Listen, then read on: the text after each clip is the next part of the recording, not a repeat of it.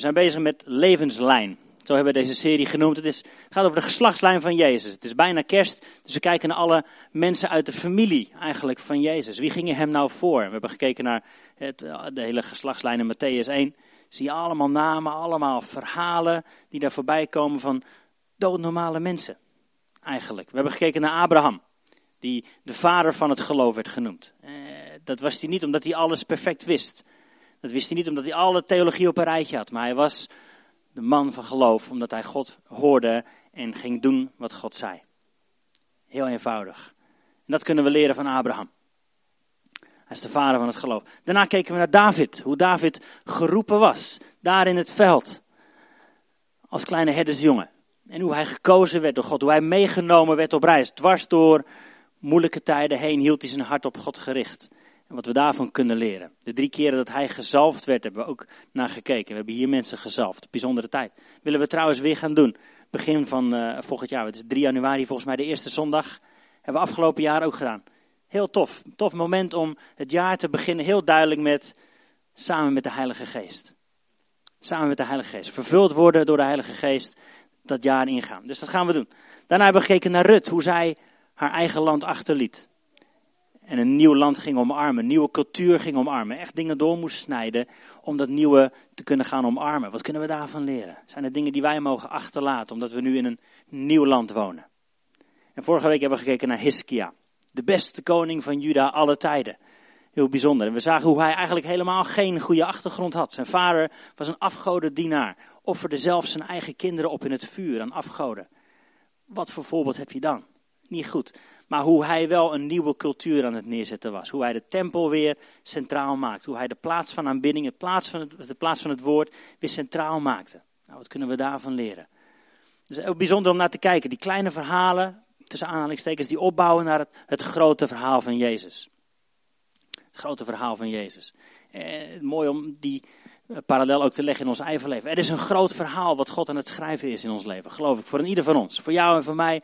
God is bezig met een mooi verhaal aan het schrijven. Maar in, in aanloop naar die climax waar we allemaal op wachten, zijn er een heleboel kleine verhalen die geschreven worden. Vol met moeite, vol met pijn, vol met verdriet, maar waar God dwars doorheen werkt. Maar dat bemoediging zijn voor ons.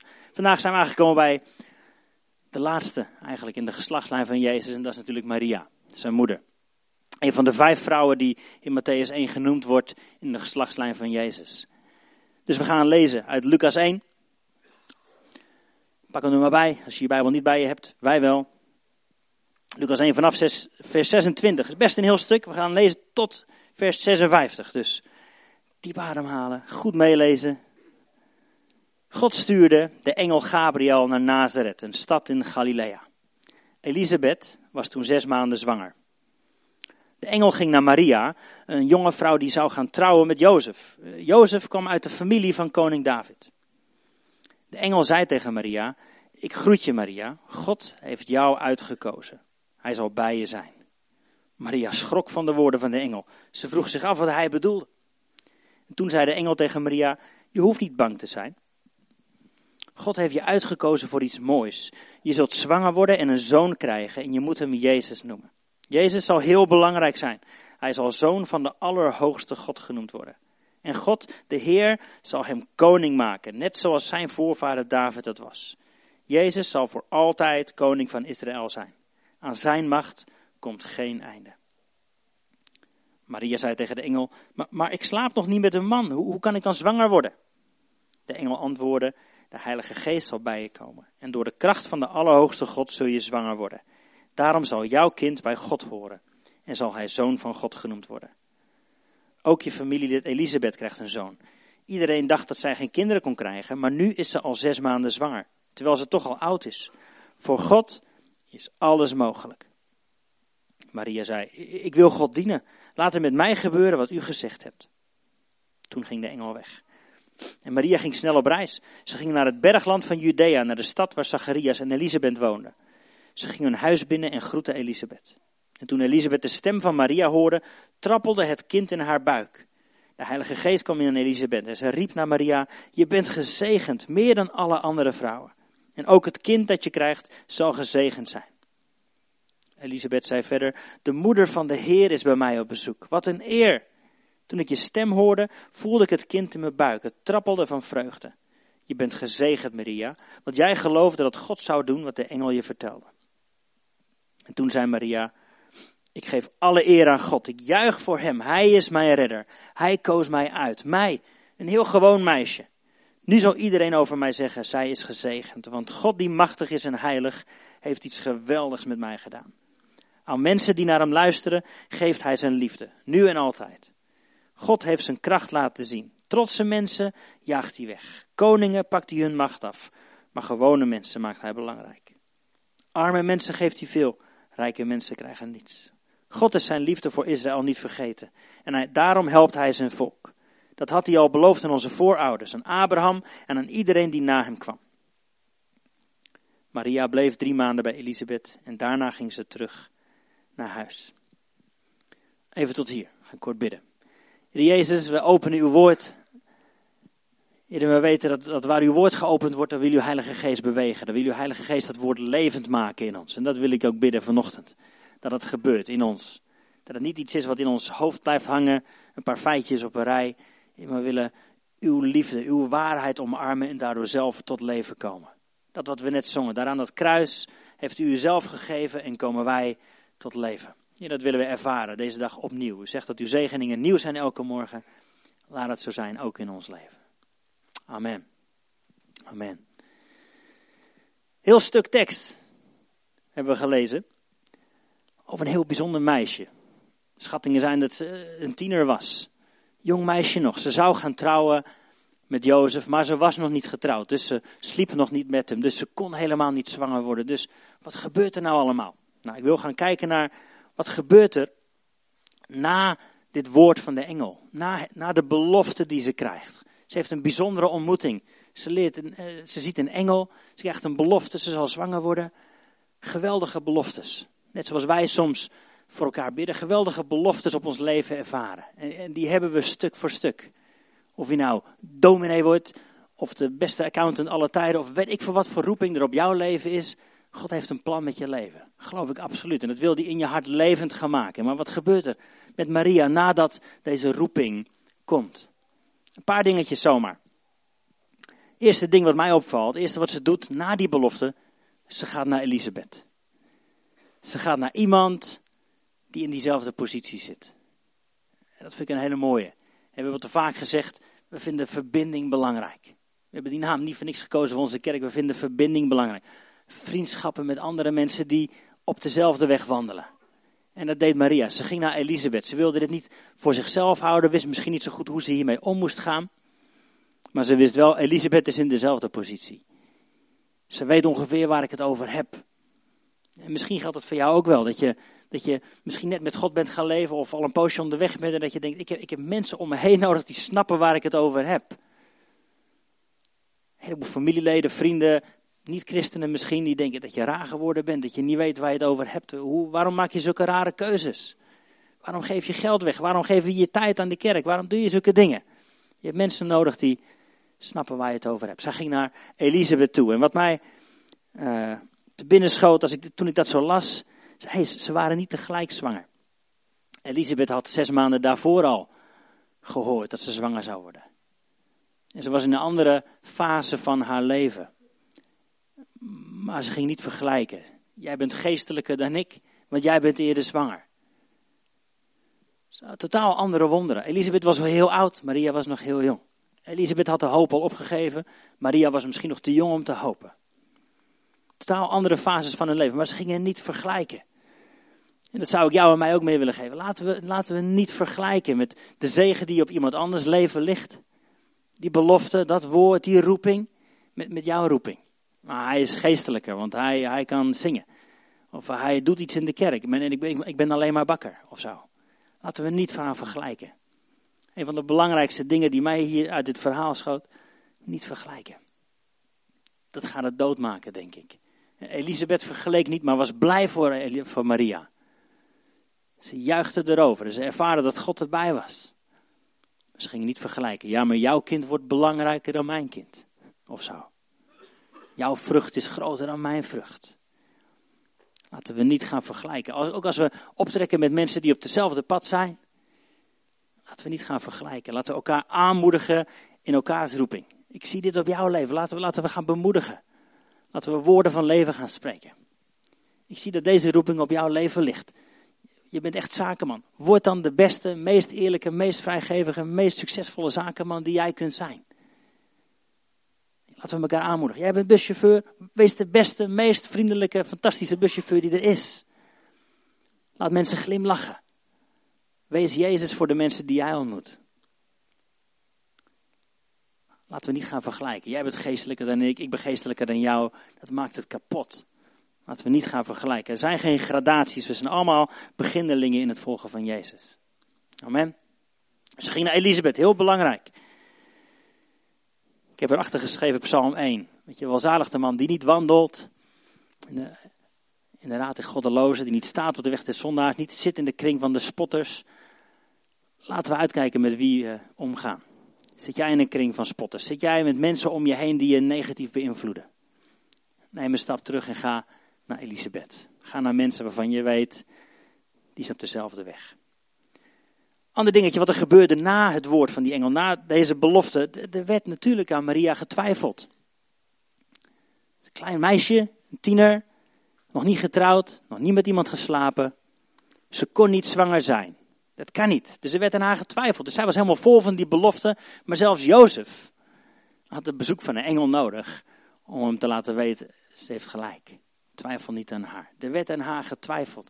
Het zal ook met ons gebeuren als we oprecht, geloof ik, met Jezus gaan leven.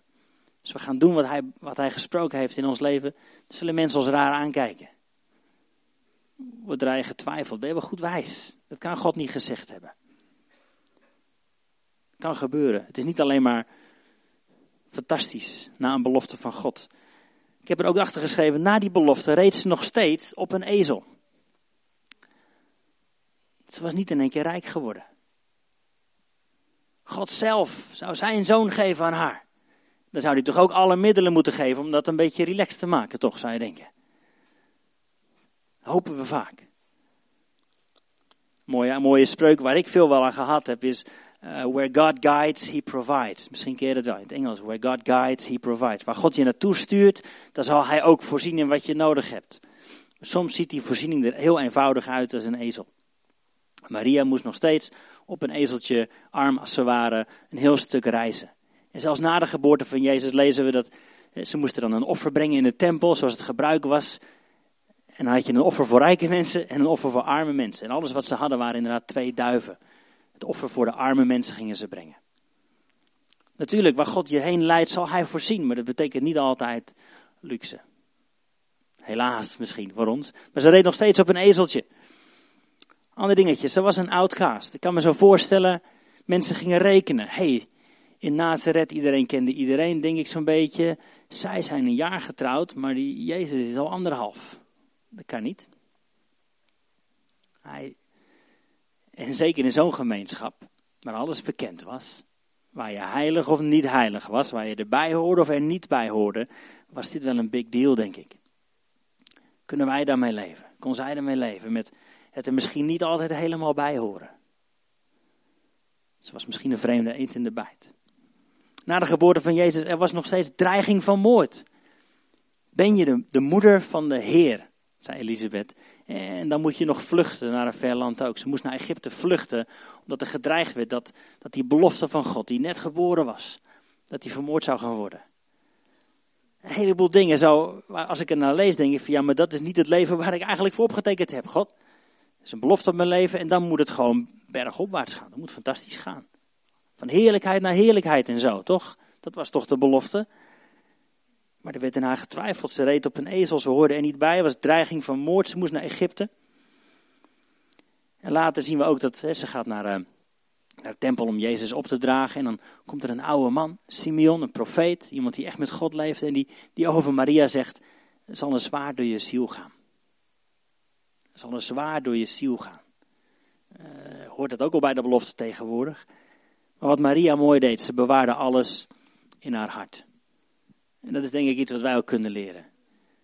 Maria bewaarde alles in haar hart. En misschien dat pas jaren later, na de, na de dood van Jezus, na de opstanding, na de ten hemelvaring van Jezus, dat toen misschien pas wat dingen op zijn plekje gingen vallen. Ruim 30 jaar later. Maar Maria bewaarde alles in haar hart. En wij zijn natuurlijk een beetje de magnetronmaatschappij. Alles moet snel, alles moet snel klaar zijn. Als God nu iets zegt, moet ik het nu snappen. Maria bewaarde alles in haar hart. En, en pas na verloop van jaren, dwars door de pijn, werden dingen een klein beetje duidelijk. Oh, is dit wat God bedoelde? Maar God, u, beloofde toch dat hij koning zou worden van Israël. Hoe, hoe zit dat dan? 30 jaar later hing hij aan een kruis. Hoe zit het dan? Maar ze bewaarde alles in haar hart. Die zwaar door de ziel. Dat zal misschien gebeurd zijn toen ze daar onderaan de voet van het kruis stond. Dat ze de belofte van God. Ze wist dat hij gezonde werd door God. Dat hij de zoon van God was. Maar nu was het vermoord. En, en, en hoe gaat het dan? Maar juist dwars door de dood werden dingen duidelijk. En dan een van de centrale dingen, denk ik, van, van dit verhaal is de, het Magnificat, het lied wat Maria zingt. En vanaf vers 47, 46, 47. Ik geef alle eer aan God, ik juich voor hem, hij is mijn redder, et cetera. Bach die deed er wat langer over, daar heb je geloof ik anderhalf uur een Magnificat. Dit is een paar versen. Vol met, met quotes eigenlijk uit het Oude Testament, uit de psalmen. Dus Maria kende de Bijbel. Ze kende het woord van God. Want eigenlijk wat ze, wat ze hier uitzingt zijn allemaal flarde tekst, flarde beloftes, flarde dingen die God gesproken had al in het Oude Testament. En die kende zij. En ze begon het uit te zingen. En, en ze zingt dit lied. Ik heb een paar dingen genoteerd, omdat haar leven gezien was. Ze voelde, ze wist, hij koos mij uit. Mij een heel gewoon meisje. Dat is het eerste, eerste waar ze zich over verblijdt. Dat God haar gezien heeft. Ik, ik doe het toe. En ik weet niet of jij zo'n moment gehad hebt. Dat je weet, dat je weet, dat je weet. En dat je ervaart en dat je voelt. En dat je tot in het diepste van je botten weet, God heeft me gezien. God houdt van me, hij kent me. Eh, wat er ook allemaal gaat gebeuren, ik weet het niet. Maar hij weet het wel en hij kent me. En dat bid ik je ook toe, dat je dat, je dat zult gaan ervaren. En dat zul je gaan ervaren door het lezen van je Bijbel, door tijd te nemen met God. Maar misschien ook zomaar op het moment dat je op straat loopt. Dat je in één keer weet, God, u, u, ziet me midden tussen al deze sterren en planeten. U kent mij, u heeft mij gezien. Maria zong omdat haar leven gezien was, omdat haar leven ertoe deed en deel was van een grote plan. Ik zei al, ze bewaarde dingen in haar hart en, en voor 30, 35 jaar wist ze misschien niet zo goed wat er nou precies was. Maar ze wist wel, er is een groter doel.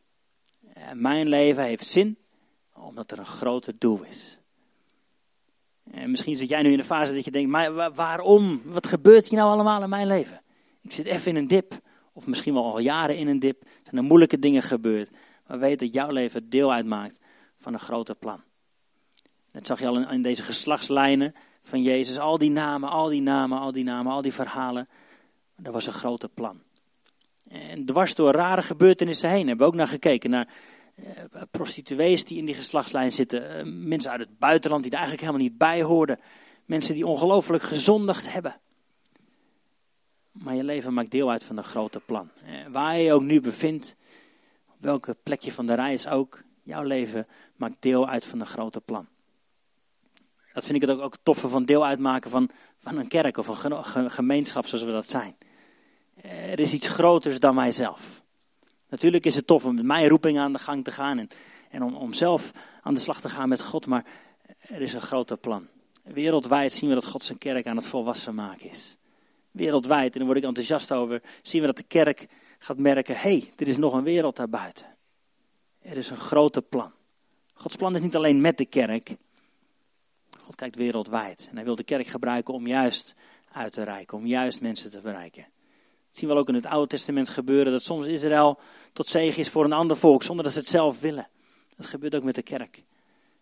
We zijn geroepen om tot zegen zijn voor andere mensen. we zijn deel van een groter plan. Waar je ook nu bevindt, Maria kon het grotere plaatje misschien nog niet snappen, maar wel zien. En dat bid ik ook ons toe. Dat we gaan merken, er is een groter plan. God is wat aan het schrijven. En jouw verhaallijn past daar naadloos in. dan er was een vervulde belofte, maar wel op Gods manier. Dat is wat we in het leven van Maria zien. Ik zei al, het was niet allemaal roze geur en maneschijn. Het was niet in één keer rijkdom en vrede overal. Het ging wel op Gods manier. Zelf had ze misschien voor wat anders uh, getekend. Ze dacht, nou weet je, als het kind geboren moet worden, dan liever in een luxe eigen huisje. Maar nee, ze moesten op reis. Ze moesten ergens in een vreemde plek in een stal zijn.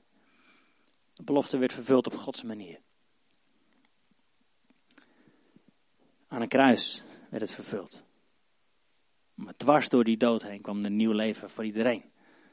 En dat is ook voor jou en mij zo. Weet je, bijzonder wat Lisette net deelde over het verliezen van een moeder. Ja, dwars door de pijn heen. Maar God gaat wel door. God ziet het, hij is erbij, maar hij bouwt door. En ik vond het een heel mooi herkenbaar verhaal. Dat je soms dingen die, die heel kostbaar zijn, die die je moet verliezen, waar je afscheid van moet nemen. Dat je denkt, ja maar God, waarom? Dan eigenlijk. Maar God bouwt op zijn manier. Een paar weken terug vertelde Alfons over, over je vleugels uitslaan als een arend. En durven te gaan vertrouwen op wie God is. Op zijn karakter, op zijn kracht. En ik geloof dat is wat we van Maria kunnen leren. Dat ze dwars door alle onduidelijkheid, dwars door alle moeilijkheden die erbij kwamen kijken, dat ze durfde te rusten. Durfde haar vleugels open te slaan en durfde te gaan vertrouwen op wie God is. En als het iets is wat we kunnen leren, denk ik, van het verhaal van Maria, is dat het wel. Durven we te vertrouwen dat wat God zegt, dat het waar is. En dat Hij het op zijn manier, op zijn tijd zal gaan doen. En wat wordt er van ons gevraagd? Dat we een perfect leven leiden, dat we alles foutloos doen? Nou, niet per se. Natuurlijk, laten we ons hart op God richten. Laten we, laten we proberen mee te werken met wat we zien dat God aan het bouwen is. Dat is misschien het meest effectieve. Laten we niet tegen gaan werken. Laten we naar boven kijken, laten we horen. Dat gaan we vanavond ook doen, weet je wel. We eens nagedacht over, moeten we een andere naam verzinnen voor, voor voorbedenavond of zo. Natuurlijk zijn we aan het bidden, maar we beginnen met, met luisteren. Heere God, wat zijn de dingen die u zegt? Waar, waar bent u mee aan het bouwen? Wat bent u aan het doen ja, als we voor elkaar bidden? Wat, wat bent u aan het doen in, in het leven van mijn zus of van mijn broer? En, wat mag ik uitspreken? Wat mag ik gaan bidden? Welke kettingen mogen we eraf bidden? Dit is vrijheid om te leven in dat wat God voor je bedoeld heeft. Zullen we gaan staan, dan gaan we tijd nemen om dat in te drinken. Dat vertrouwen wat Maria had. Om het ook te gaan ervaren. En het uit te spreken naar God. Heer, ik wil, ik wil in u geloven. Ik wil geloven, Vader, in wie u bent. Ik wil u gaan vertrouwen op uw woord.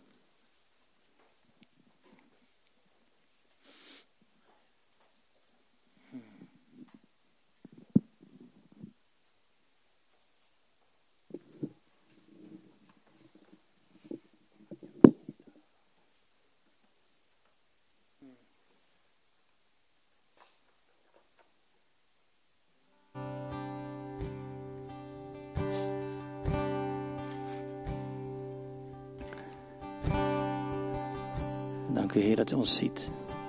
Net zoals u Maria gezien heeft.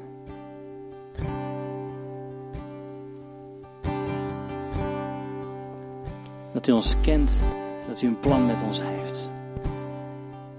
Dat uw gedachten van ons, over ons, plannen van hoop en vrede.